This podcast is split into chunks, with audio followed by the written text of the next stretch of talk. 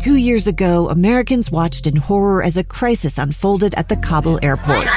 There's desperation and anguish. More than 80,000 Afghans have since arrived in America, but this story is still unfolding. I'm Andrea Martin. In my new podcast, Stranger Becomes Neighbor, we'll find out what happens to these new arrivals in our communities. Who would help our newest neighbors? Follow us at kslpodcast.com, Apple Podcasts, or anywhere else you listen.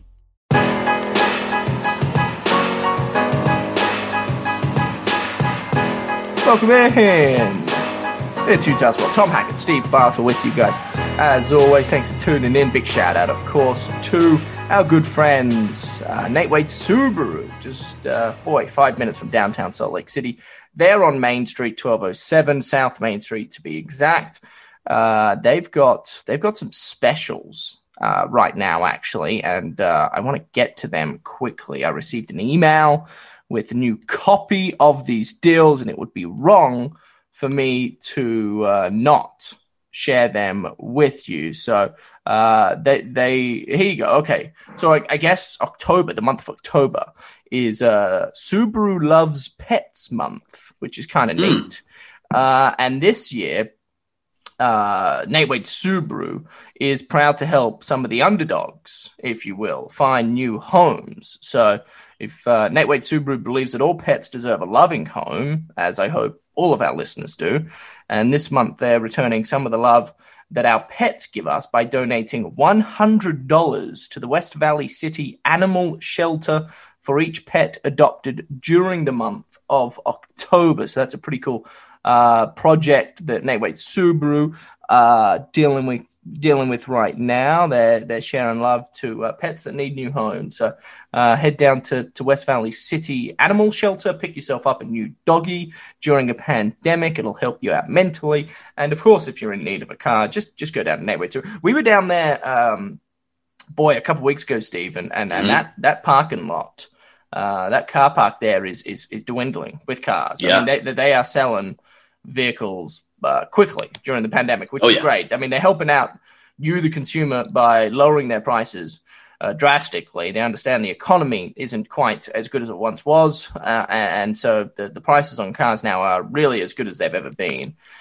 And uh, the people out there, the consumers, uh, are buying them. So if you're in need of a new car, look, winter's just around the corner, and so it's a great time to get a new car, get something safe, uh, reliable, so that when the snow falls, you can get around town, uh, head out into the mountains, do what you need to do. Nate Wade Subaru is uh, the place for that. But nonetheless, we do have football talk to get to as well, Steve. Uh, there was a uh, rather impromptu media availability, and I must admit I missed it um, at seven fifty seven. I don't know what time the email came. Normally, Paul's really good about this, so I'm not. This isn't like a, a bash on Paul by any stretch, but normally he gives you like a day's notice, you know, as yeah. to when there's media and uh, and that's kind of him because I think that's how it should be done. But today uh, there was this impromptu media availability. Of course, it was it was pretty well known. Full camp for Utah started today, uh, but at seven fifty seven, an email came through saying, "Hey, at eight twenty, so in twenty three minutes time, uh, we've got uh, Kyle Whittingham, Morgan Scalley, and uh, Andy Ludwig." That you guys probably won't speak to, and, and of course, uh, I don't want to blame Freddie, you know, Bubbles, my seven month old or anything, but he has uh, stuff he needs to get done uh, at that hour of the morning. Guy. Yeah, yeah, yeah. Don't have kids. Um, uh, so I, I actually I missed it. I, I, will admit I wasn't able to get on the call, but you uh, are a much better worker than I am, and uh, you see every email that comes through. Uh, I, I, don't have my email notifications on for a reason. Uh, Too kind, Tom. No, you were on the call, Steve. So I guess before we before we get anywhere, let's talk about that. There is uh, the depth chart that we'll break down as well, uh, and of course, there's a, a few extra curriculum activities or notes that that we'll also get to. But let's start with that media call. Brief me and, and all of our listeners, Steve, if you will, with with what went down with kind of the three big dogs in that facility. Yeah, so I mean, I appreciate the uh, the compliments about my uh, my uh, email preparation and, and understanding of how that works, but I, I, didn't know about it until this morning too. Like I was set ready to go for uh, a round of eighteen, and and then here comes that email. But anyways, uh, so today we met with uh, with Ludwig, with Scalley, and and Coach Whittingham, and uh, it was brief. Uh, it was about 10 minutes apiece, which allowed for I think five, maybe six, seven questions uh, per per interview. So uh, pretty quick process. Um, and I, think it was just it was good to see the coaches. It was good to have them uh, and and hear from them. Uh, first and foremost, like it was good to hear them talking about football things and and just kind of where they're at. And they kind of just set the table for us and where they're at as a program and uh, kind of what they're looking forward to, you know, in camp and, and what they've got to accomplish. So, uh, you know, overall it was it was quick, it was easy, it was it was good to hear from them, and, and we've obviously we've heard from Whit um, multiple times over the last few weeks, uh, but uh, to to to specifically hear from Ludwig uh, and Scalley in particular were, was both really uh, both was were really really good to hear from. Oh, that, that's good, and um, uh, I should note I heard that Scalley had kind of changed. Well, you know, the whole scandal went down, and, and, and his job was in the air. Uh, and then and then he was obviously reinstated. Uh, and I heard he, he had been quite shocked by the entire scandal, as I think anybody would. Right. Um, and he was certainly quieter around the facility. And then, you know, I spoke to a number of people that said, you know, the first couple weeks there, he just kind of kept to himself, you know, said hi to people, but that was the extent of it. And just tried to go about his business, stay under the radar. If you're on social media, Twitter especially, you'd probably you've probably noticed that, yeah. Scalley hasn't popped up on your feed in quite some time. He stayed off that. Uh, that was kind of the source as to how the entire scandal began. So, uh, but I guess uh, the, the, the good news is he, he is back to a certain extent, of course, to his old ways. He, he's mm-hmm. always been one um, that had that has had a lot of energy uh, and he kind of bounces off the walls, uh, despite being, I think it's his birthday today too. So happy birthday, Coach Scalley. um, or it was yesterday, but but regardless, yesterday, yeah. yesterday he's forty. Is he forty one, Steve? Forty one. There you go. And uh, but, yeah, but, 41. But 41 years of age, uh, and he kind of has the energy of like a 12 year old. Uh, and I, I say That's that with impressive. with respect, of course, because Yeah. you know most 41 year olds. Hell, I'm 28 and I feel like I'm 41, and uh, I, I can barely Yeah. get off the couch these days. I- Uh, like, it's it's awful. yeah, yeah. I love to. I, I really love the thought of walking 18 on a golf course, but let me tell you, it never happens. No. I'm, I'm jumping in that car. No. Yeah. Nope. So, uh, so anyway, ha- I I guess my question to you would be: Was he? Uh, and again, again, Yeah. when, when they when they speak to the media, they kind of put on this persona. So, Sure. so he's not the same character he is normally uh, with the players and the coaches bouncing off the walls. But was he? Did he seem more like himself to the media today, Steve? Yeah, I thought so. Um, you know, he opened up uh, like uh, the first question went to Dirk, like it always does, and the first thing he says before even Dirk, uh, Dirk Facer asked this question, he you know he just he hopped on there and was like, "Dirk, we're back in football. It's awesome," and and it was good to see that from him. But you know, he he had the opportunity to kind of talk about um, that whole that whole situation, that whole process of coming back to the program once the investigation was uh, was complete. Um, you know, and he talked about that it was. It, he said it was a blessing first and foremost uh, to have gone through that, um, and he's just happy to be with the players again. Um, but he he talked about and and uh, and shared with us that there have been a lot of I don't want to say difficult, but a lot of uh, open conversations, open discussions about race and, and about different things, and just being more um, thoughtful and and um, and careful with with things that he does. And he just, you know, he was very open about um, just kind of being remorseful. And you like it, you could you could see it as he talked about it. Like he he did.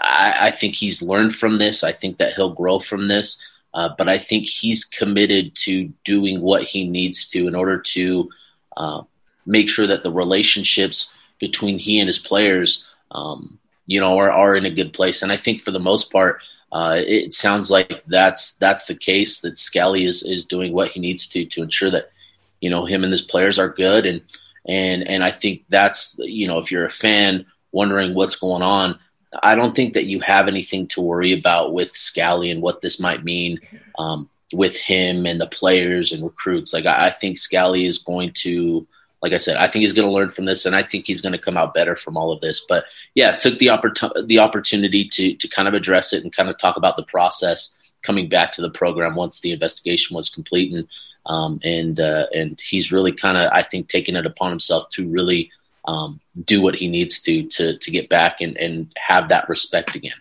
Uh, while we're talking about Scalley, it, it seems fitting um, to, to kind of dive into the the upcoming defensive roster yeah. for, for Utah. Steve, obviously they lost yeah.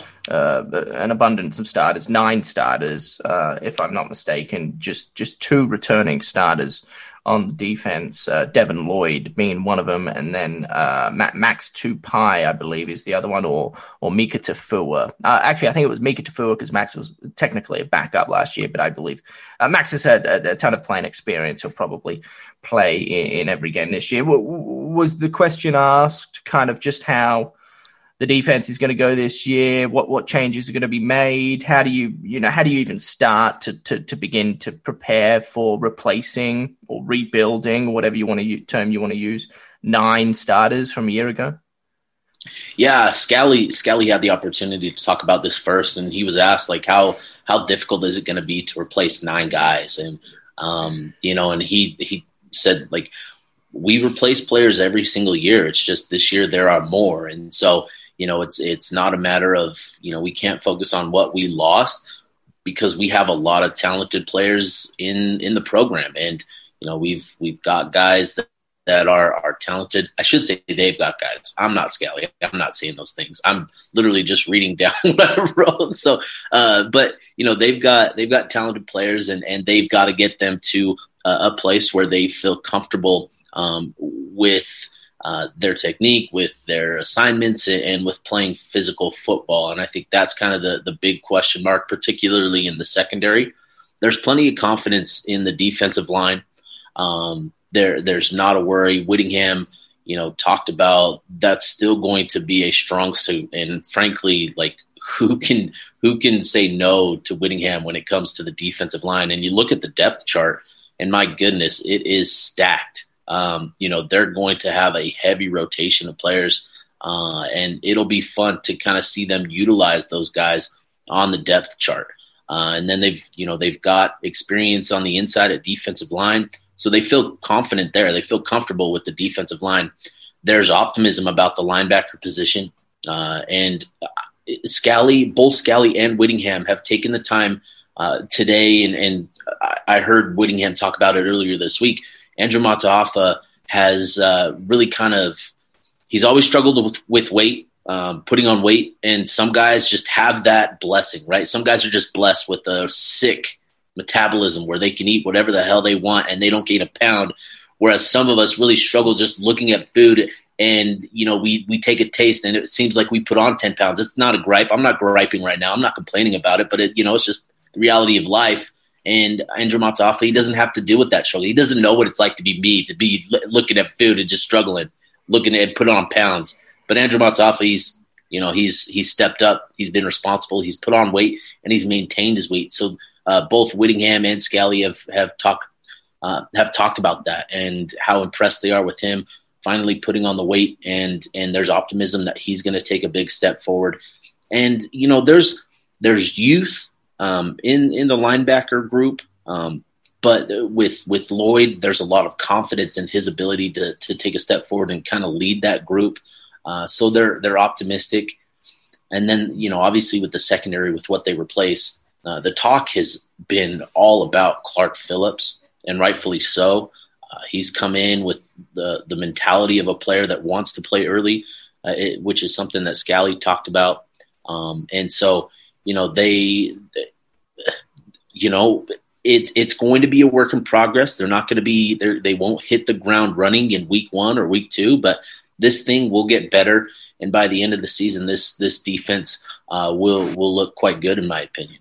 Uh, I do want to get to a few depth chart conversations, and uh, yeah. we'll start with the defense because that's kind of where we're, we're talking about, and then we'll, we'll transition to the offensive side. But I, I, do want to preface, and a lot of the fans already know this, but um, the depth chart is something that um, will change frequently, uh, and yeah. the media and the fans will not have access to those changes. It's just uh, look, there's there's a number of reasons why why Kyle Whittingham has been as successful as he has been. I, I personally believe that that one of those reasons is the gamesmanship uh, that he utilizes uh, at Utah. Look, he's very very secretive when it comes to positional changes, when it comes to depth chart movement. He he just he doesn't want to give his opponents any any advantage mm. um, is is what it all comes down to. And so, mm-hmm. uh, because of course this this depth chart, if you if you haven't seen it yet, just go to utahutes.com and you can find it on there. Uh, and of course, you know uh, opposing teams are not fools; they'll go and have, they'll look. Arizona are going to be on this right now. You know they're probably mm-hmm. what looking at this depth chart uh, the second we're talking about it because it was released this morning, and so now they can they can they they feel like they can prepare for certain players when you know the game comes around. And for example, right, let's just let's just start with with Clark Phillips. He is listed as a a, a uh, uh, he's listed on the two deep. He's listed mm-hmm. as a, a second string nickelback behind Malone Mataele, uh, the sophomore. And I have a really hard time wrapping my head around somebody like Clark Phillips III not starting against Arizona. Anywho, I digress. We'll start on the defensive line, Steve, and then we can we can kind of go from there and jump in. I'm just going to kind of rattle through and jump in whenever you want me, whenever you want to, yep. and and and pipe up. We'll start at uh, the the left end, left defensive end, Mika Tafua. Uh, no surprises there. Your your nose guards, if you will, uh, Pututau and Moala. Um, and of course, your right end, your deep right defensive end, Max Tupai E. Now, linebacker, uh, we'll start Rover. That's Nephi Sewell. So he transitioned kind of from safety. Uh, he was mm-hmm. like a mm-hmm. hybrid, wasn't he? And and I guess they put him at, at linebacker for this year. He's uh, six foot two twenty five. And you talked about Andrew Mata'afa and his, uh, I guess, struggle when it comes to weight. Well, he's listed at 6'3", 225, which is the same weight as Nephi. So now I will say the key here is to keep the weight, maintain the weight throughout the season. It's, right. it's, it's, pretty yeah. easy to maintain the rate through the off season, uh, but then the season hits and, and it gets a bit trickier. So we'll keep an eye as to how Andrew Mata'afa handles that. Devin Lloyd, no surprises, wearing the zero. This year's your Mac linebacker alongside Hayden Fury. That's a name we haven't uh, really really heard of so, far. And I'd love when I get done speaking about this uh, for you to, yeah. to, share your thoughts on on on Fury and what yeah. you fans can expect on that. Bronson Boyd's listed at uh, left cornerback position with uh, Travis Broughton is on the right hand side. Nickelback, Malone Mataele, uh, and of course Clark Phillips is, is listed on the two D, which I'm not buying personally. RJ Hubert and Vonte Davis, your safeties. I do also want to add that uh, Devin Kaufusi, uh, and a lot of fans in the state of Utah will recognize that name. Obviously, he was uh, uh, pinched, if you will, from from BYU during the offseason. He's uh, best friends for whatever this is worth with Britton Covey. They played mm-hmm. Uh, at Timpview together, and, and they're very good. He's listed as the fourth option at uh, defensive end. Crazy, yeah, yeah, And and we're talking about a guy that's six seven, two seventy. He's played in uh, 25 games. Yep, 25 mm-hmm. games. Started three of them for the Cougars. He's a junior. So, of those games in which he played, he was a youngin, uh, and he's kind of growing into into his prime, if college prime. Uh, right yeah. now, entering his junior year, listed as the four uh, behind Blake Kuithe, who's uh, Brian Kuithe's brother, and yep. Van Fillinger, of course, the freshman out of Corner Canyon, is uh, very highly talented. Was once committed to Texas, flipped late, and is on Utah's roster. So uh, anyway, let's let's just start wherever you want. That's kind of the breakdown of the defense, Steve. Yeah. You, you you you tell me where you want to start, yeah. and I'll follow. No, I mean let's let's take a look at these defensive ends. You Utah literally has four guys at left end and four guys at right end, and none of them have the same name. Like they are so deep at defensive end, it is unbelievable. And all of these guys are talented. Like I was, I was just talking to somebody last night about Devin Kaufusi and um, and kind of his transition from BYU and coming to Utah. He really just kind of needed a fresh start, getting out of BYU.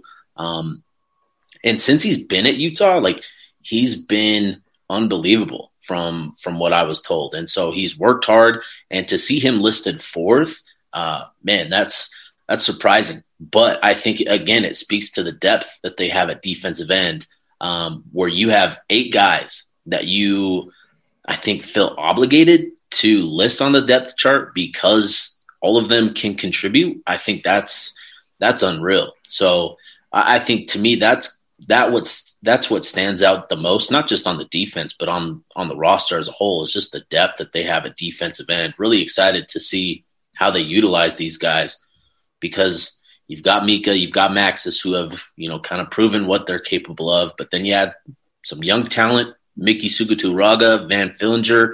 And then I, you know, I, am excited to see Blake Kuithe when when him and Brent were being recruited. Utah was focused on Blake more so than Brent, which you know speaks to how highly they thought of him. So uh, excited to see him, and he's kind of had he's had a rough go of things with you know with his uh, with injuries and that kind of thing. So I think that'll be a a pretty cool moment to see him actually dress and and, and hit the field. Like I'm excited to see that moment uh, for him, just because of everything that he's had to go through since he's been here. So uh, the defensive end is great. Like what they have there, uh, defensive line. Uh, kind of surprised to see Tanoa Togiai. Not too surprised though. Uh, more surprised that we don't have Samisi Lawaki, who was uh, supposed. To, you know, there was a lot of talk about him uh, coming into this season, uh, potentially taking a big step forward as a defensive tackle. Um, and he's not listed on the two deep. And like you said, Whittingham is is known for for gamesmanship with the depth chart. Makes a lot of sense. Uh, but you know, and you could probably speak more to this. But I had uh, somebody tell me that you know depth chart, at least for the guys in the program, is about like a lot of it is just about sending messages, both good and bad, uh, to reward those that have worked hard and you know, to motivate those that that maybe haven't. Well, uh, I sure. do want to add, Steve, quickly. Uh, like this depth chart we've received as, as media members and, and, as the general public, um, like this won't get updated. Uh, maybe they'll update it before the season. They might update it once during the season, but there have been years they haven't updated it at all. Uh, yeah. As a player in the locker room, you walk in every day and and there's a new depth chart and it's updated on the wall, mm. pinned in the locker room, and so there are constant changes being changes, made. There you go. Yes, it's just uh, it's just the depth chart that we that's seen from a player's perspective in the locker room is not shared with.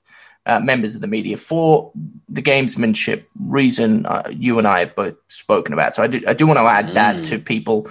Uh, this isn't like the players kind of, you know, are stuck you know, Devin Kaufusi's now stuck at the four D. Right, at fourth. Yeah, yeah. Yeah, for six months. And that's not how it, it, it operates. He, he will be moved. Uh, however, his performance in, in practice kind of um, kind of speaks for itself, I guess. So anyway, go ahead. I, I, I do want to also add quickly. Peter Tonga is a guy that I think will also get playing time. He's listed yep. uh, behind uh, Viliami Moala uh, at right tackle right now, um, and he's played in, in 34 games. He's entering his senior year. So I, I think uh, the thing, what's beautiful about the depth chart. Uh, and specifically at that on that defensive line, Steve, is is there's so much um, movement that occurs throughout a game. You know, they're constantly subbing in and out uh, trying to keep guys fresh on the defensive line. Uh, and Utah's fortunate in the sense that they just have so many options, and they have options every year. This isn't something new. Yeah. Other teams out there, you know, the Arizonas of the world, they, they don't have this luxury um, that that Utah does specifically on that defensive line. And and if you've paid any attention and you haven't just followed the football uh, over the course of however many years, you, you, you'll see when Utah's defense is out is out there. I mean, the defensive yeah. line, there's like three guys every single play coming on, on and off, unless, uh, of course, the opposing offense is running a, a hurry up. Then, then of course, they're, they're kind of stuck. But uh, the second that that offense, the opposing offense huddles, there's movement, there's shifts. Defensive line, three at a time, four at a time. I mean, it's it, it's quite fun to watch.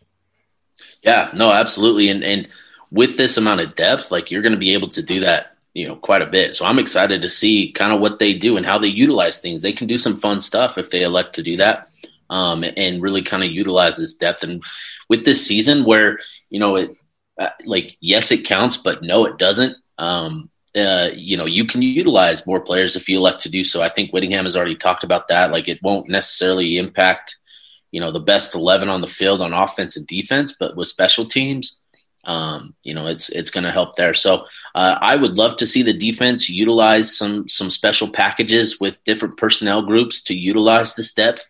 Um, that would be uh, that would be really fun to see. And I want to get to the secondary. It's so hard not to talk about the defensive line just because of the depth there. But the secondary, how do you think that's going to shake out, Tom? Like, how, how do you like? We talked about Clark. Like, I think you and I are on the same page. Like, we expect him to start. Who do you think the other two cornerbacks are? Uh, well, I think Bronson Boyd is, is somebody that's more than capable. Um, mm-hmm. I, I, think uh, I think he really does show a fair bit in, in, in, practice from what I've seen and from what I've heard. So I, I do believe number eight is going to be yeah. a, a, a, staple, if you will, on that defense, specifically at, at the cornerback position. Um, and then I, I, think the other side, uh, when you look at uh, Broughton and Marks, I mean, they're kind of two guys that you just don't you don't know, and you're kind of mm-hmm. gonna, you, for me anyway, you're going to hold your breath and and hope that uh, they can hold their own. Uh, and then, of course, Clark Phillips, I think, is going to start at nickelback. And I, I do want to say, I remember speaking to Whit. Uh, I believe it was, uh, I can't quite remember the game, but it was last year at some stage. And I remember talking to him about the nickelback position versus the cornerback position. Uh, and Whittingham mentioned that he's a firm believer the nickelback position, and he said this publicly, and so maybe I'm not breaking any news, but the nickelback position is actually a harder position to master than yeah. the cornerback position because as a corner, you know, you're on, you, you have a sideline that you can mm-hmm. use as your friend, uh, whereas at nickelback, you're kind of right sandwiched in between all of the chaos, you, you know, and, and you don't have a sideline. You, you, you're more along the the the hash marks, and so uh, you've got to be very very good and, and and specific and detailed within your craft to master the mm-hmm. nickelback position more so the, now, look, both positions are incredibly difficult. You could argue outside of the quarterback spot, they're probably nickelback, cornerback, two hardest positions uh, on, on, any football yeah. field. Um, just because you're on an island, you're one on one a lot of the time. Utah loves to play some press man on the outside. Nickelback, you've got a ton of room. You, you're, you're going up against some of the faster, craftier, uh, s- smaller wideouts, bigger tight ends. You know, it's just uh, so so, yeah. so I, it doesn't surprise me. Clark's playing Nickelback. They value Clark very, very highly, and um, yeah. he's filling the shoes of, of, of Javelin Guidry, who uh, who is as fast as they come. I mean, he ran the second fastest forty at the combine. Uh, I think he ran like a four two nine or something. Yeah, stupid. So, um, so that's kind of my thought on it. What about yeah. you? But I mean, what do you make of what, what do you make of of, of Broughton and, and Marks? And do you think Boyd's going to be the guy at one of the cornerback positions?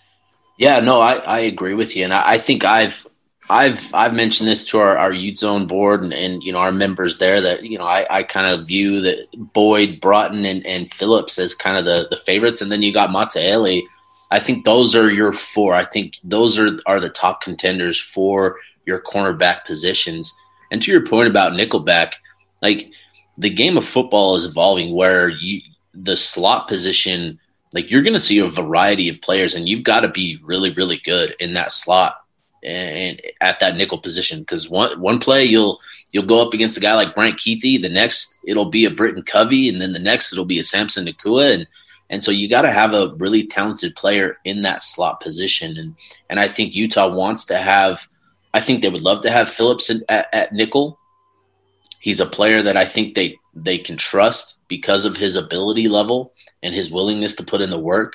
Um, and and you know this I, we talk a lot about Phillips, but you know I remember talking to to Coach Shah and about Malone Mataele and the progress that he's made. And since he's been here, he's made a lot of progress from year one to year two. He said Mataele was the most improved in the group.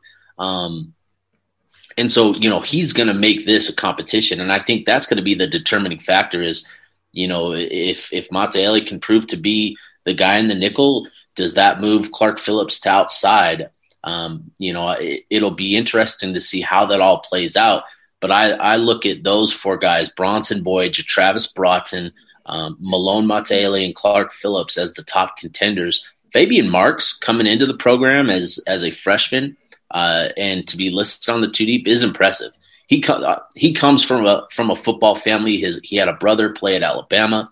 uh, which speaks to just their ability level. And so, uh, and you see it in his tape, his high school tape. He plays the game with good technique and good instincts. And so, um, it is surprising to see him there. But once you understand like his story and his background, it makes sense. Um, a little bit surprising not to see uh, Pleasant Johnson um, listed on there, but I think uh, he's still listed on the roster at 100, 170 pounds. I, I, know a lot of fans are are excited to see him, but he's kind of in a, a, similar situation as as uh, as Andrew Matafa, where he's you know he's got to put on a good amount of weight before you know the coaches can trust him out there on the field because it's not just you know pass coverage. Like at Utah, you've got to be really good in run support. You got to be physical, and so I, I think uh, LPJ needs to needs a little more time to to get where he needs to be physically in order to to really be counted on. Uh, but there's a lot of there's a lot of talent here, that's for sure, and and and the, the coaches have uh, a tough job. Sort it down to four, then to three, and, and name their starters. But it'll be fun to see how this all shakes out. Is is is Nate Ritchie gonna gonna put pressure on, on Vonte Davis at that strong safety? We're talking about Vonte Davis, who's played in 28 games now, yet mm-hmm. yet to start a game. You know, a lot of right. those games he's been played on on special teams, uh, but he is a senior. Uh, so he's been at the program now for, for, for, quite some time. Nate Ritchie, just a freshman at a Lone mm-hmm. Peak, uh, you know, but he's, he's 6'2", 200. Vonte Davis is, is 6 foot 190. So Nate Ritchie has a bigger bigger body already as just a freshman. Mm-hmm. Uh, and of course, he was a highly talented kid out of Lone Peak, was thought for a while there to be to be going to Stanford, uh, but uh, but ended up coming to Utah. Is he is he going to put some pressure on on Davis to potentially play at strong safety if Davis isn't careful? Yeah, yeah, I I fully kind of expect Ritchie to push for that starting job, legitimately push for that starting job. He was he was recruited to come. He was recruited to to do exactly that, and so um, you know I think I think obviously with his experience uh, at Utah uh, is uh, puts him in a favorable spot. And talking about Vonte Davis, I think that'll, uh, you know, I think when you're you're starting out the season, um, I think you know you you want to uh, have the guys out there that you you know and, and, and trust understand their responsibilities. And I think with the time that Davis has had in the program, um, you know, he's gotten a limited amount of time on defense. He's played in a lot of games, most of that is special teams, but he has gotten time on defense, um, and that'll that should benefit him. You hope that that benefits him now, um, but I do think ultimately that we'll see Nate Ritchie uh, at some point this season take over that starting strong safety spot, and he's tailor made for that position. Uh, he's big. I remember, you know, walking past him. I think we talked about it on the show back in the summer. You know, I was at a, a seven on seven event down in Utah County, um, and saw Nate Ritchie there, and my goodness, he's he's six two, um, and he's he looks like a, a, strong safety should look, and he's got you know with his athletic background playing in soccer, he's got quick feet, uh, which will you know allow him to be effective in in different coverages, man coverage, uh, hits like a Mack truck and uh, just he he's got a lot of traits that you want in in a safety prospect. And so, um, you know, I do think Davis has things that that he brings to the table. He's he was recruited to Utah as a cornerback, groomed at safety, and so he's he's got ability in coverage. That'll be a fun battle to to watch, or we can't watch it obviously, but to hear about um, and, and to just to kind of see how it all unfolds. But um, but ultimately, I think Ritchie uh, ends up taking over that starting job at some point this season.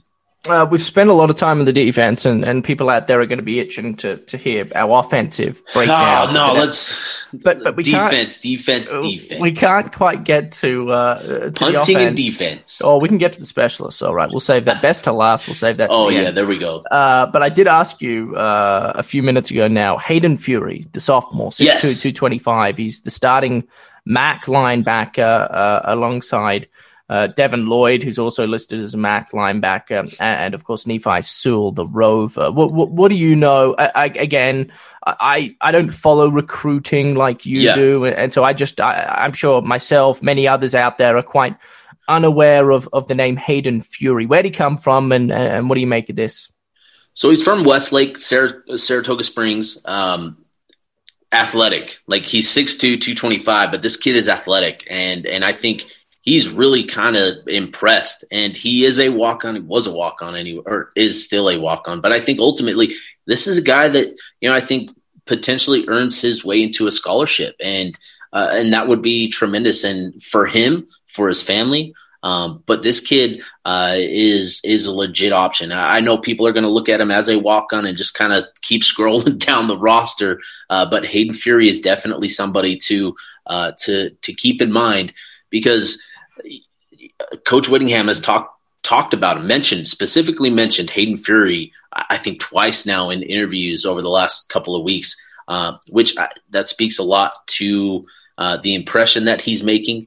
Uh, he's now entering his, I, I, think this is his second year in the program. Uh, but this kid, uh, very athletic, uh, and and I think under Coach Swan, who's kind of proven that he's able to get you know guys ready, guys prepared. Um, I think that's a, a, very good marriage between player and, and coach, uh, where I think uh, you could see Hayden Fury develop into a, a, guy that Utah can count on to provide good reps if if need be at some point this season or or down the road. Uh, let's transition, uh, Steve, yeah. to to the offense, um, and, and, of course the quarterback battle that that's going to be widely speculated throughout the course of, of camp as we approach uh, November. What is it, seventh? I think, uh, or sixth, one of the two. Again, when they when they host Arizona, in front of an empty Rice Eccles Stadium. Uh, we'll, we'll save the quarterback talk to the end. Uh, okay. I'll start on the offensive line. Look, uh, Nick Ford's going to play left tackle, which I think is interesting. Uh, Braeden Daniels is going to play left guard. Now he's uh, he's in front of Keaton Bills, who is a redshirt freshman. But man, let me tell you, you and I have heard nothing but really, really good things yeah. about Keaton Bills, and so we need to talk about that battle at left guard. Orlando Umana is going to continue his role as center. Johnny Mauigoa at right guard. Uh, that's also another interesting subject to talk about. He was tested at times last year, and I think uh, we could both we could both say that uh, he did some good things. He also struggled, so he's a question mark. Uh, and Simi Moala is ahead of Big Bam Olaseni still at mm. right tackle.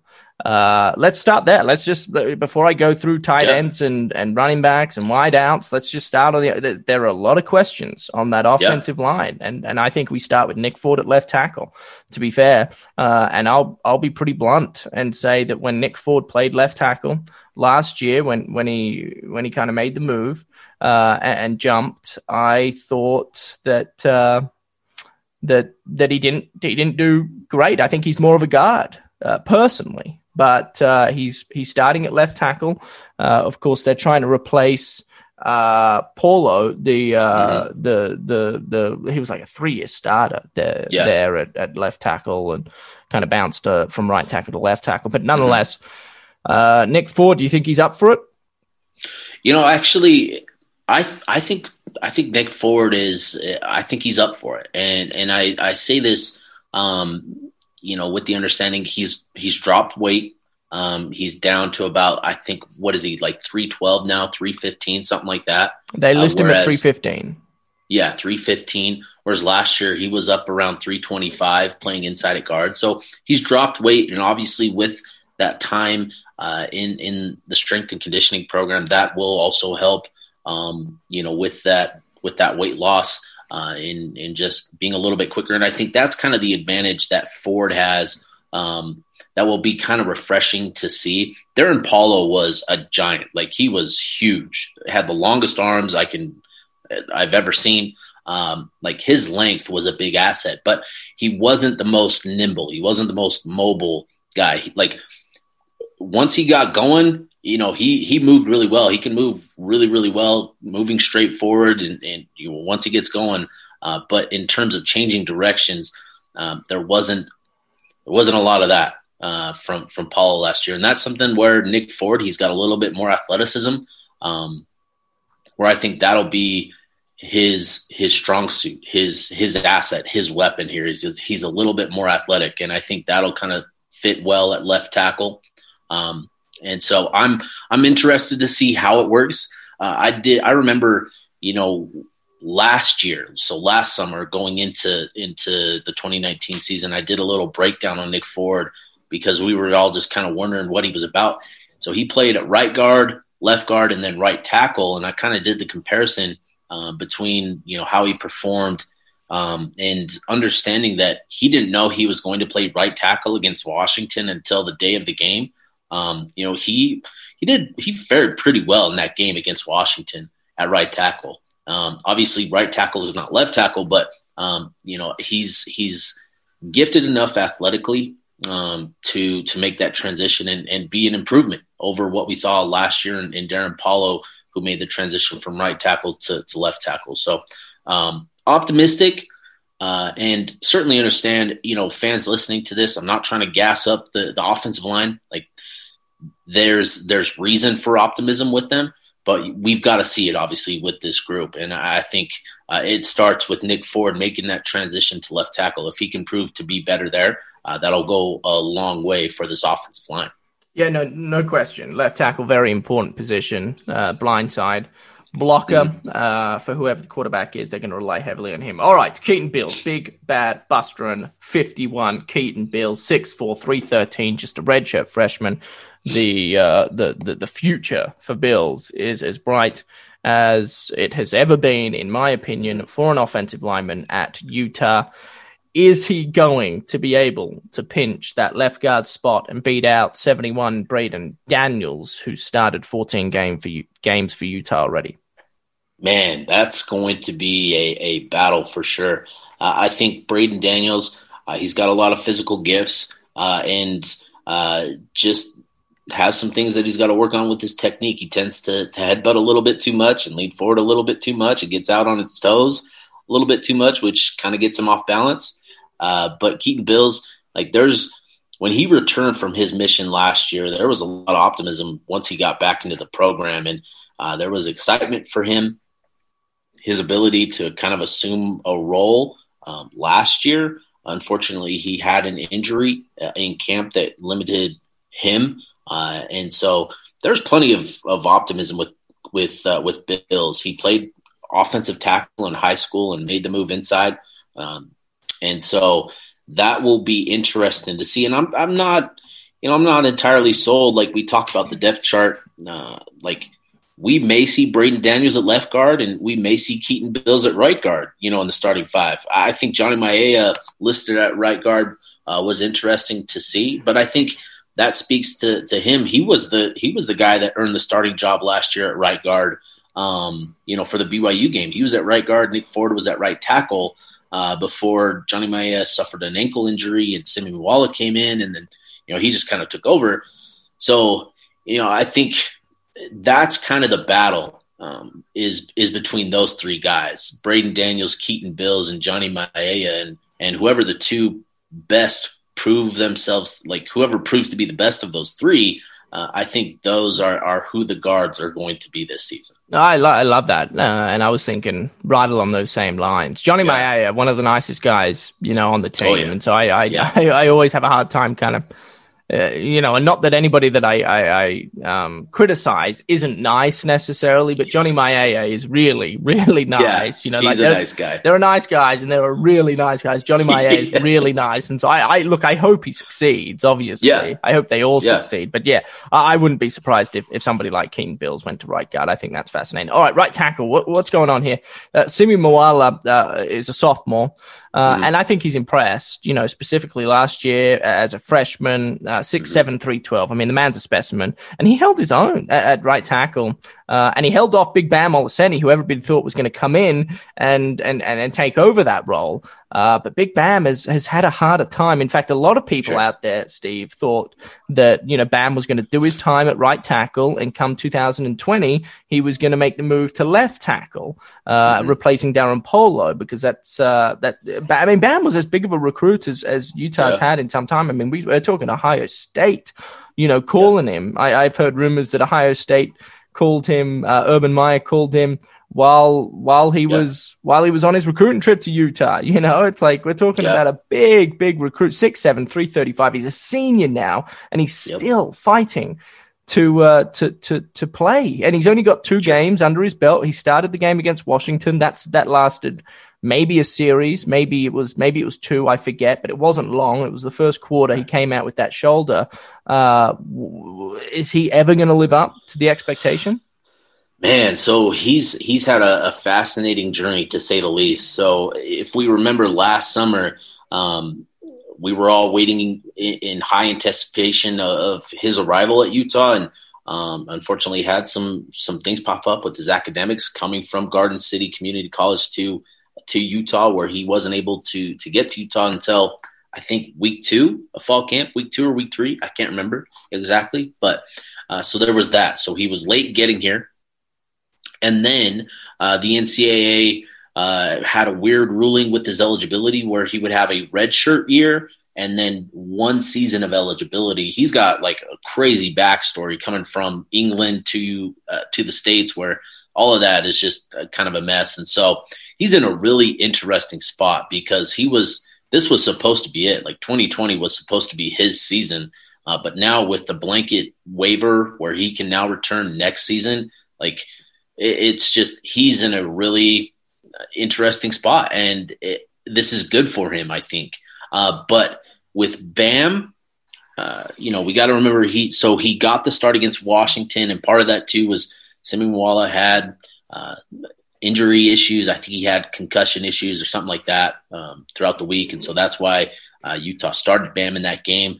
Uh, there was a lot of debate leading up to that game whether they should start Bam or not um, because he only had four games to play last season because of that red shirt rule, and so you know the, he's he's got things that he he needs to be better at. Um, you know, he's a, a mountain of a man. He'll be able to move people in the run game.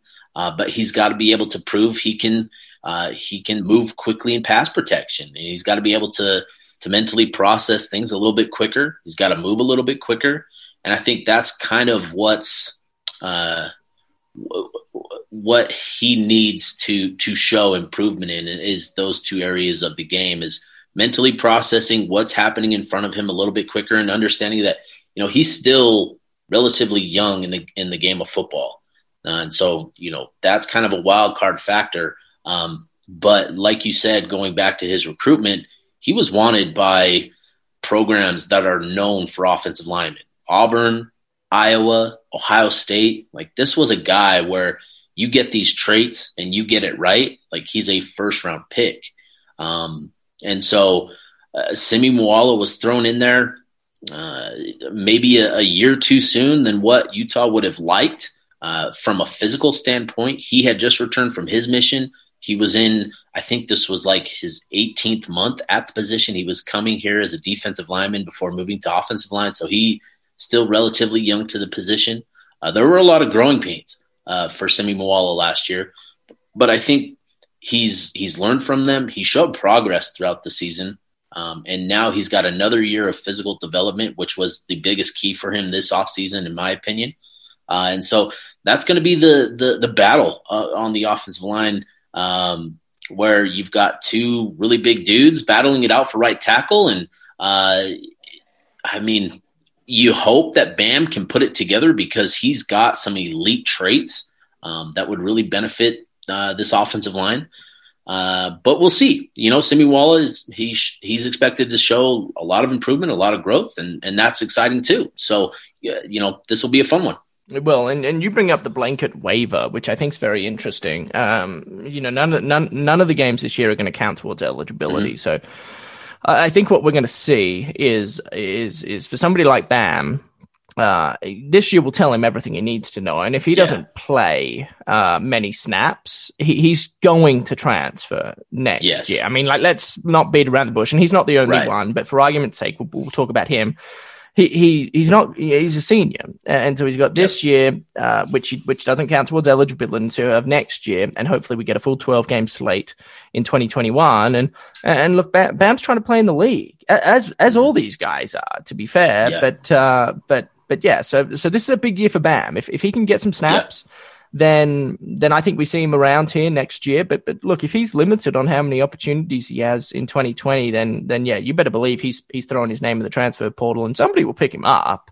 You know, oh, yeah. how big of a recruit he was, uh, somebody's going to give him a, a crack, and um, yeah. And so I think the blanket wave is an interesting subject. I'm sure we'll talk about yep. that more. All right. Uh, tight ends. Cole Fotheringham, Brant Kuithe is, uh, is listed uh, either as an or. So they're kind of your two starters. I think we see, depending on the personnel they play, you know, we see both Cole Fotheringham and Brant Kuithe. Brant Kuithe's the one, though, isn't he, from a receiving yeah. threat that that's really exciting for Utah. Cole Fotheringham hopefully can take a jump. Uh, in fact, you know, prior to last season, you look at Cole Fotheringham, and he was kind of the guy that was expected to make the jump that Brant Kuithe did, and it was Brant that made that jump and uh, and kind of took off and and and really really created this this formidable connection with with then ty- uh, quarterback Tyler Huntley. So. Um, and then Alii Niumatalolo is is kind of on the three deep there. Who, who, who, by the way, is another capable tight end. I mean, sure, yeah. he's not Brant Kuithe or Cole Fotheringham, but if something goes wrong uh, and injuries strike, then then Alii Niumatalolo, part of me, is, is somebody that can come in and, and at least play a role. Uh, I think we can both agree, without going into too much detail here, that the running back position's going to be a back and forth affair, uh, depending on the situation. I think we see a ton of both Devin Brumfield and Jordan Wilmore. They are they they're mm-hmm. two very different running backs in a sense, uh, yeah. but they're they're both very capable. Uh, I think from a ceiling standpoint, Steve, you look at Jordan Wilmore and you say, okay, he's the type of player that could be a three down back in a year or two from now. Uh, Devin Brumfield, you know, as, as good as he is, he's a much bigger uh, he's almost he's almost like a fullback, isn't he? I mean, he's quite mm-hmm. broad. Uh, he doesn't have that breakaway speed, so get, if he gets into the open, uh, he will more than likely be be chased down. Jordan Wilmore, however, has that breakaway speed. I think if we're trying to replace somebody like Zach Moss, which we are, then you look at Jordan Wilmore and you say, okay, he's probably the most likely candidate of the running backs to do that. Would you agree? Yeah, no, I agree with you, and I think.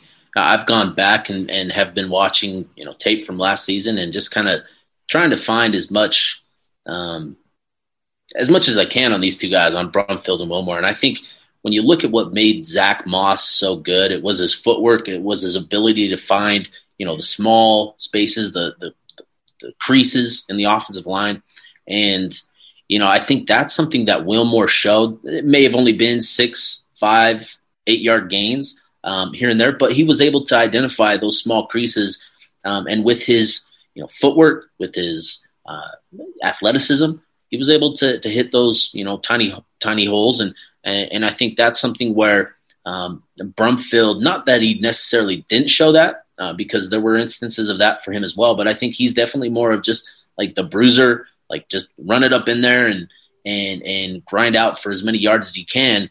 Uh, and so it, that'll be an interesting dynamic to see, you know, how those two players kind of figure this out. But I, I agree with you. I think Wilmore uh, definitely has the higher ceiling of the two. Um, but you know, Brumfield is definitely the safer option uh, in terms of all around because he's since he's been at Utah, he's been labeled the best in pass pro, which is if you're good in pass protection, the coaches trust you, and that's going to keep you on the field. So. Um, will be interesting to see, but I agree with you. I think Wilmore has the highest ceiling in the group. Yeah, and full and full camp can change things. It's worth noting. Yeah. you know, if if Brumfield blows blows up and and Jordan Wilmore has you know an okay full camp, then maybe Brumfield starts the season getting 75% of the snaps at, at, at tailback. But, uh, but I do think we see a lot of them throughout the course of the season. Uh, all right. So normally this is interesting. Normally at the wide receiving position, you kind of get these uh, you get, you know, your Y receiver, your X receiver, your Z receiver. And, you know, to be fair, there are only a handful of people that know what they even mean. Uh, this season, they, they haven't done that. They just listed wide receiver at three different spots. Uh, and, and, and, and it is incredibly deep. I mean, I can't, I can't remember the last time Utah had a depth uh, the, the the deepness, if you will, at wide receiver. Bryan Thompson, Samson Nacua, Solomon Enis, Britton Covey, Jaylen Dixon. They're kind of the t- the five standouts for me. Uh, and then and then Tyron Smith, man. I mean, we talked about him last yeah. week, I think. You know, just briefly. yeah. I mean, yep. Tyron Smith is. Well, I, he he was there when I was there for crying out loud. And that's yeah. five years ago, and and and he's the, he's the type of specimen when you look at him, you go, man, like you you look like you can play. You know, yeah. like you look good. You're long. Yeah. You know, you're you're fast. You're quick. Mm-hmm. You're pretty sharp. Uh, getting in and out of cuts, and uh, he just hasn't. He the injury right. bug has just gotten hold of him and suffocated poor Tyron Smith over the course of the last five years. And and they put him on the defensive side. Thought maybe that'll help. It didn't, and now he's back on uh, where he started uh, at wide receiver. He's somebody that you could, you, you I hope personally, I really do hope yeah. he, it pays off for him and he gets some minutes and snaps this year. But but uh, Bryan Thompson, Steve, for me is, is the guy. Um, I think when you look at the just the overall build, uh, uh, six two two oh seven. He's quick. He's got great hands. He has a pretty good sense as to kind of how to fill pockets of space. Uh, mm-hmm. He knows how to get open. I mean, like, like seriously. I mean, he's the type of player that if he can stay healthy, I, am a firm believer he's a top five receiver in the Pac-12 conference, and I'm a firm believer he's an NFL caliber wide receiver as well. And I don't know if you could say that about any other player. Uh, maybe Solomon Enis at six three two oh eight, but but he just hasn't showcased you know, you know the ability that, that that Bryan Thompson has. I mean, there were games last year. Bryan Thompson was racking in ten catches for 120 yards and uh, really really impressive. What are your thoughts on on the wide receiver spot overall? Yeah, uh, a lot of depth. Like I was putting together a wide receiver piece, like there are legitimately three guys at these three wide receiver positions, and, and, not listed here. You know, two young guys in Money Parks and Connor O'Toole who joined the program this summer as as uh, as highly touted recruits. Um, and so I'm excited to see those guys. Uh, but you know, Bryan Thompson, Solomon Enis, uh, I agree with you in the sense that uh, Bryan Thompson has showcased more of his overall ability. I, I think Solomon Enis has a similar ceiling. But he's got a lot to prove. He's got a lot to to show, uh, and part of that too has just been his limited amount of, of opportunity on the field.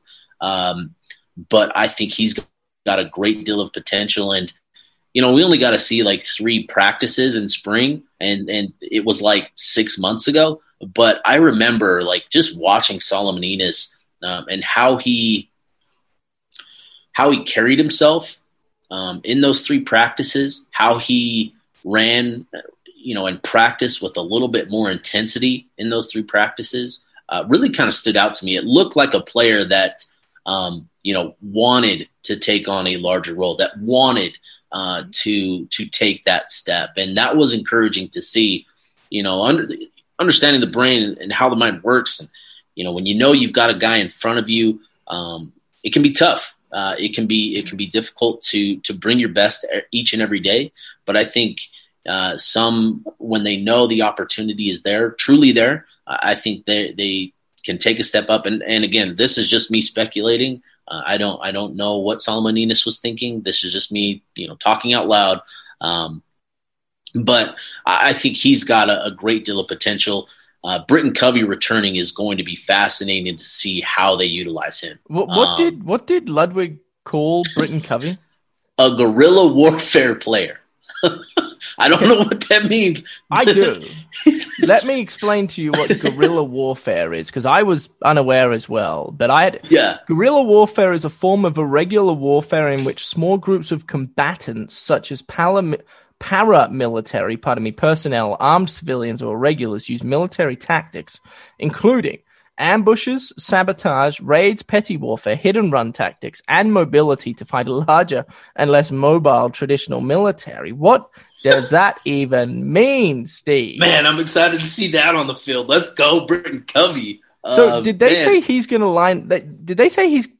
I mean, he'll line up at running back yeah. at times. Yeah, so uh, so Ludwig, you know, kind of shared that that they call him a guerrilla warfare player because he doesn't have a label that he's going to be used in a number of ways where you don't know where it's coming from. You know, he'll he'll take handoffs in that jet sweep. He'll take handoffs from from the backfield as a running back. He'll be used as a slot. He'll be used as an as a wideout. Uh, so he's going to be a very versatile piece. We saw a small glimpse of that kind of role with Derek Vickers last year. I think Britton Covey, with what he brings to the table, and we've seen it throughout his career, right? You get the ball in his hands, he can create. Um, using him in this type of role as as the ultimate chess piece, where you can uh, feature him uh, in a number of different ways, maybe even quarterback, right, where he's taking a direct snap like a wildcat. Uh, it'll be really, really fun to see all the different ways that they utilize him in this offense uh, because, uh, you know, Derek Vickers was productive in that role. Uh, Jaylen Dixon was productive in that role. Uh, but I think Britton Covey really fits this role better than either of those guys. Uh, and really excited to see what he does. Uh, without kind of taking this into too too of a negative, too much of a negative area, it's worth noting uh, a player we saw last year during the bowl game against Texas down there in San Antonio a ton at wide receiver was Terrell Perriman. And for those that haven't been keeping up with uh, w- with the happenings of Terrell Perriman, he was essentially arrested uh, after being alleged to rape a a, a woman um, and so he was put behind bars, Steve, as you and I know. I just looked up because I hadn't kind of uh, uh, paid much attention to this. He, he was he's kicked off the team uh, for now, um, mm. and I, I, don't see him coming back. Uh, I don't know though if he's still behind bars uh, because I just saw an article. This was in April, so it was a while ago. Uh, I guess his bail was reduced from 750,000 to 50,000 um, in April. So I don't know if he's still behind bars or if he posted bail, uh, but it's it's not looking good, regardless, for Terrell Perriman, who's who's facing serious allegations as he uh, fights mm. for for his freedom. But uh, but I, I, just figured while we're talking about the the depth chart, uh, he was a player that I mean, he's did he he started against Texas, if I'm not mistaken, because Utah did have some injuries, uh, uh, and Bryan Thompson being one of them. You know, he was he was he Bryan Thompson played a few snaps, but but he had that knee injury he suffered against Oregon State. He wasn't quite there. Have you heard anything? I guess while we're talking about Terrell Perriman, have you heard anything about that, or have you kind of just uh, fizzled out because you know I, I don't see him playing college football at Utah again. Oh, I, I don't either. Uh, he, so he was dismissed from Utah uh, back in the spring. Um, so Terrell Perriman. There was, was another dismissed. player involved as well, right? Dante Banton, and and that's that's who I was going to bring up was uh, another another kid from Florida uh, who who knew Terrell. Um, Dante Banton was a pretty good recruit coming to Utah in the 2019 class. Um, he uh, he has not been dismissed um, like Perriman.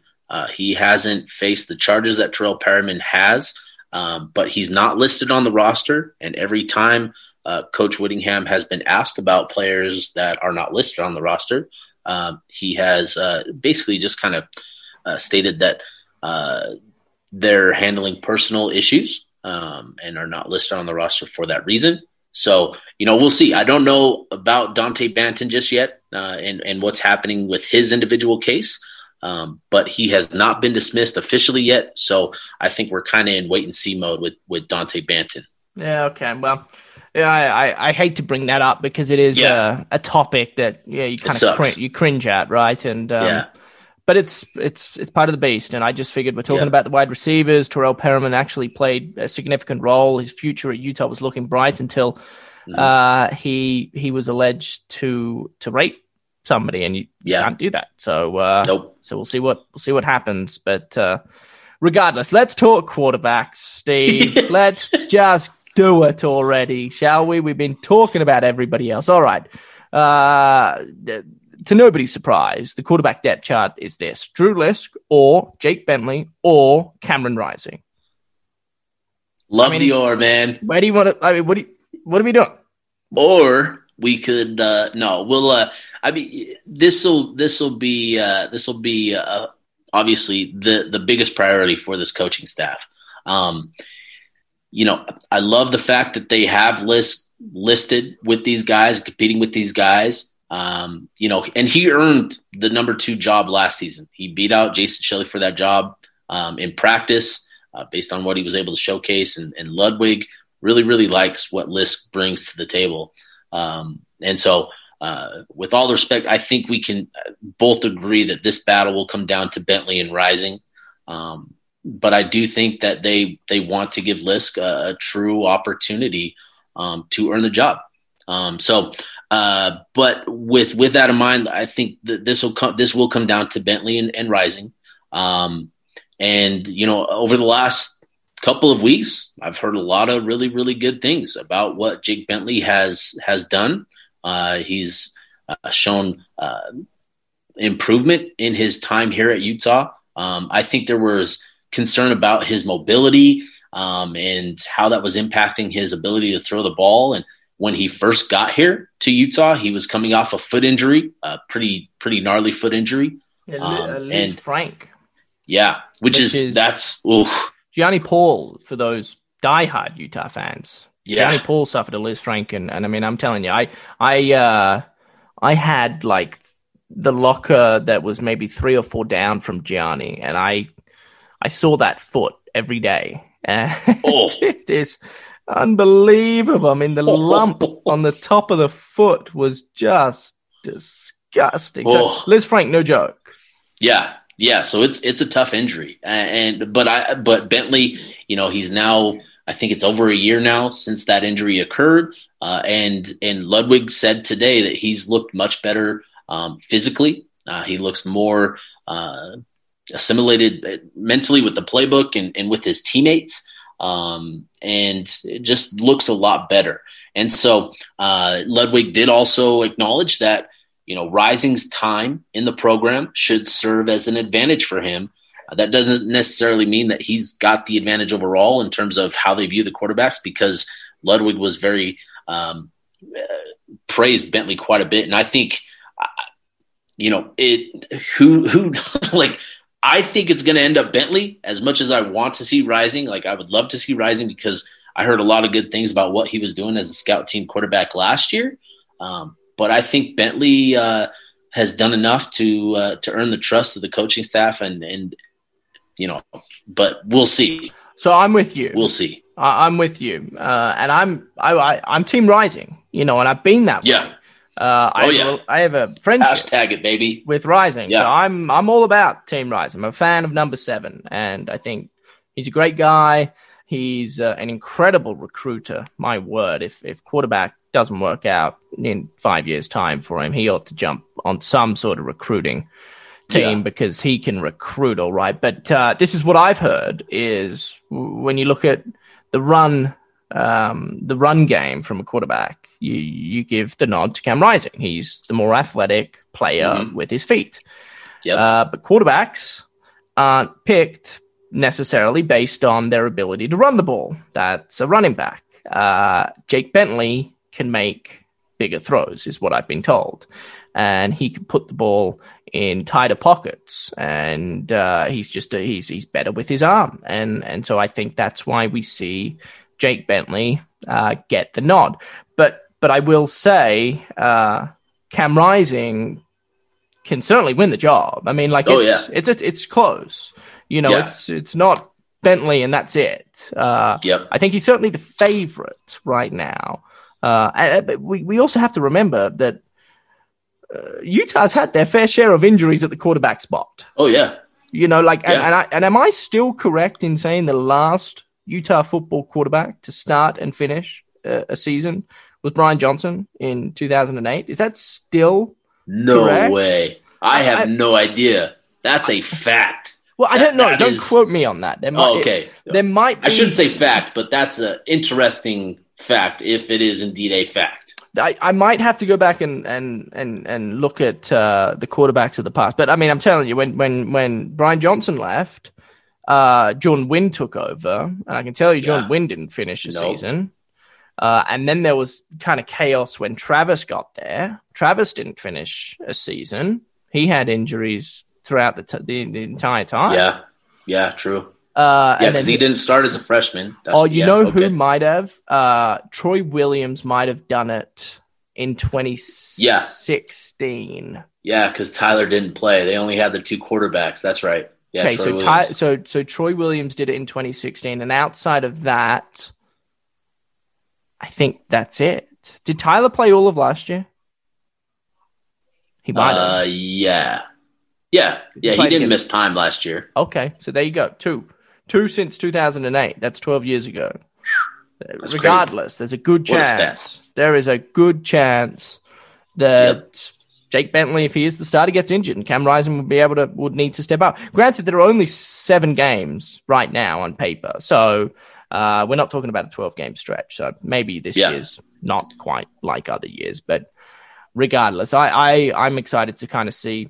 Media isn't allowed at practice, Steve, which is going to make no. for uh, which is going to make for a well, look, COVID. You know, I I get that, but um, it still sucks. It's going to make for sucks. a very very interesting fall camp, specifically yeah. because there is such a big quarterback controversy yeah. going on right now. Yeah, no, absolutely. And and what was interesting was hearing Ludwig and Whittingham talk about the offense and Ludwig talked about, you know, yes, we were a run heavy team last season, but that's because we had a running back in Zach Moss, and that was the strength of our team. This year, it you, you look at the roster, you look at what returns. The strength of the team is receivers and tight ends, and you want to get the guys, you want to get those guys the ball. That means you've got to open up the passing game a little bit. And I think that's going to be fascinating. Both Ludwig and Whittingham mentioned those two points um, separately, and and you know we've we've heard it before where Whittingham wants to throw the ball a little bit more, be a little bit more prolific. But I think this season with Ludwig, especially with how he operates as an offense coordinator, I think it really clicks with Whittingham. Um, they they really you know they're they're two peas in a pod type of coaches, and you know just on the outside looking in. Um, but I think uh, it's very encouraging if you love watching offenses that throw the ball around that's encouraging to hear because that that is the clear strength of the team. Um, and so, yeah, maybe the offense is going to look a little bit different. It would be fun to see um, the offense in practice and what it looks like and and who's moving the ball down the field and that kind of stuff. So it, it does suck that we won't get practice uh, availability this year. Well, get excited, Steve, because it sure sounds like Utah's turning themselves into 2014 Oregon with Marcus Mariota at Let's the helm. Go. It's about to go down, my friends. Uh, all right. Hey, uh, that's essentially the depth chart. That's an hour of it. So if that wasn't enough, then, uh, well, just jog on. Uh, yeah. yeah. Yeah. Keep going. Don't, yeah. Don't come back. Uh, hey, yeah, yeah Sione Lund, you put a piece out. You put a piece yeah. out on uh, Zone uh, to kind of wrap this podcast up uh, on a negative note, unfortunately. Uh, hopefully you come back next week. But yeah, uh, Sione Lund has uh, been struggling uh, as of late. We don't need to get into that. That's all personal, of course. But he has put his name into the transfer portal. Was mm-hmm. uh, as you you were the first one to report it, weren't you?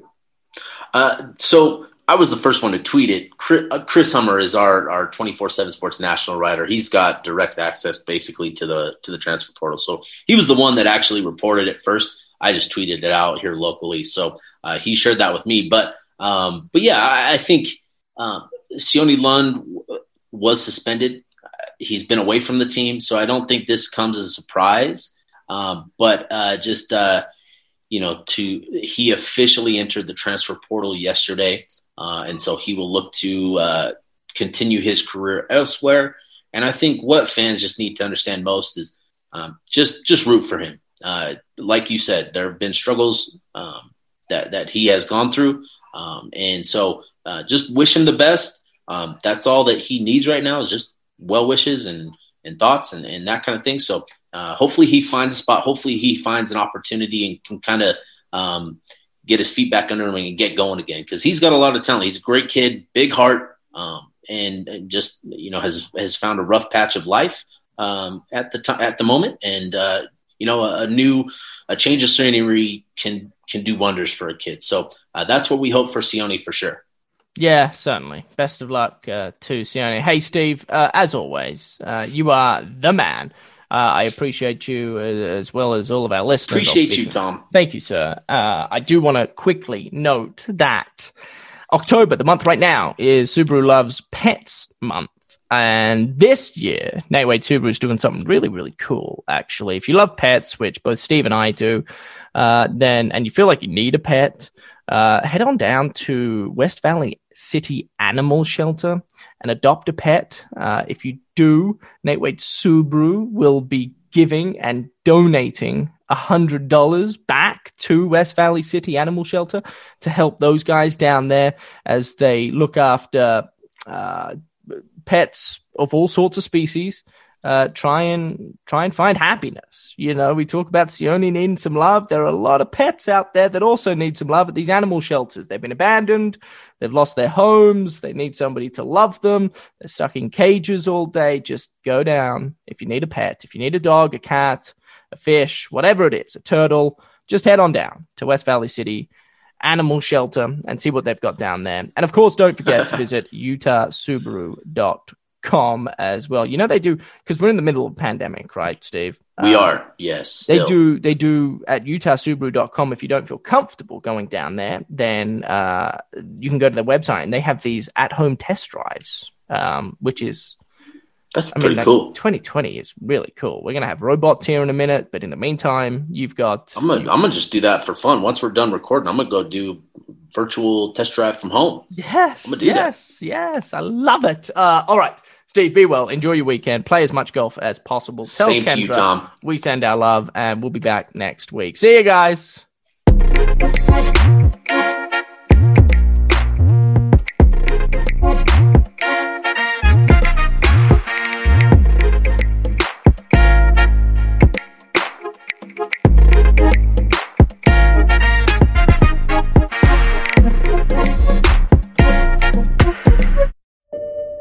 I'm Dave Cawley, investigative journalist and host of the podcast Cold. In October of 1985, a woman named Sheree Warren left work at a busy Salt Lake City office to meet her estranged husband at a downtown auto dealership. She never made it home. Sheree's car surfaced weeks later in Las Vegas. In the parking lot of a hotel casino. No one knows how it got there. Strange. It was strange. Both Sheree's estranged husband and her boyfriend raised suspicion for investigators. I kind of thought that he might have done something. But no arrests were ever made. In Cold Season 3, we dig into double lives, make new connections in the case, and examine the difficulty raised by reasonable doubt. We want answers just as much as anyone else. They have creeps like that now, too, so nothing's changed. That's the new Cold Season 3 The Search for Sheree, now available anywhere you get your podcasts.